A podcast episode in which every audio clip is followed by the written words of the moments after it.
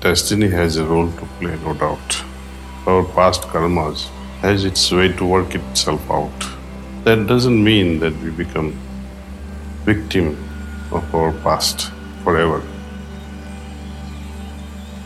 God has created us with free will. It is the free will that creates all these karmas in us. And future karmas are also created because of my free will today, overriding perhaps at times my previous destiny. How? We have this famous statement man proposes, God disposes. It is very rare. God always cooperates. It's not fair to blame God for our failures or even success. We give credit to the Lord for our success so that we don't become arrogant. Thank you, my Lord. We become grateful. That's, that's our culture, that's our etiquette. Not that He is hungry to receive our praises. God is not hungry for, for all that. But it is courtesy, it is an etiquette, it is love relationship that makes us say, Thank you, my Lord, I'm grateful for what you have done. But if you are wiser, you would be even more grateful for something that happened to you when you didn't want to have it at all. Something that happens in your life against your wishes and desires. And you become quite disturbed and say, Oh, how can I go through this misery in my life? But that too, if you say, God is all merciful and God is all knowing, why is this giving me gift of such miseries? Question would naturally be there. Whenever we perform any action, mental or at a physical level, more so at a mental level, it forms a kind of impression. In our tradition, Indian tradition, we believe, you know, when certain zodiacs are to be matched between bridegroom and bride, generally we have this tally. Oh, samskars, are they matching or not? Matching samskaras should be there. What are these matching samskaras? Is there a uh, resonance between them? Then life would go fine. Then they combine various zodiacs, astrology charts, they, they predict to a large extent. In our normal life, let us see if I'm supposed to marry someone out of my predestined samskaras, then what would happen to the predetermined trajectory, which has been now interjected with my own decision, where God proposes and I am disposing God's proposal.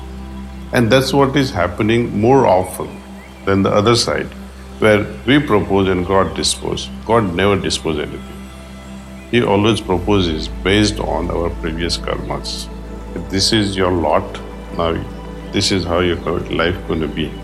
If we remain on this trajectory, then one life should be enough to undergo the bhoga of these samskars. Whether it's a good samskar or a bad samskar, I have to undergo the bhogam. But unfortunate thing is we create more samskars as we go undergo the bhoga of the previous samskars. If I have a good samskar in my past life, because I did some good deeds, now I form those impressions.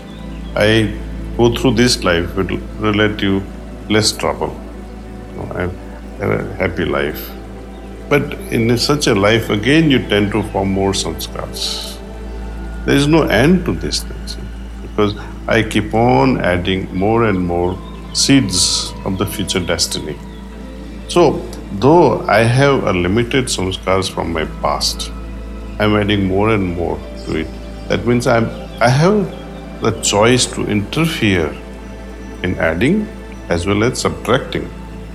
But who can subtract the samskars of my past without me undergoing the bhoga of it? I broadly can understand few categories of samskars. One that I have brought from my previous lives. Second is the one that I have formed in this life till yesterday, and something that I have formed in last few hours. If I have the opportunity of getting rid of the impact of the impressions, or the impact of the actions that I have committed, then I can remain in quite a relatively freer state. Then I am not creating my future in the now. Past may have created my present. But if there were no samskars left in me, then this will be my last moment. The gurus also, though they are capable of erasing certain samskars, but they will not be removing all the samskars. My Guruji used to say, I'm not here to commit a murder for the sake of liberating another soul. So one has to go through certain level of bhoga so that the original plan that was there that I would be living for X numbers of years, I will be living that. And enough samskars are kept in reserve so that I can go through that. The other day we were talking about this choosing through our free will to move from one point to another point you can start the practice. There are so many in this world who, who has spiritual, they adopt various spiritual practices. There are many who does Sahajmarg practice.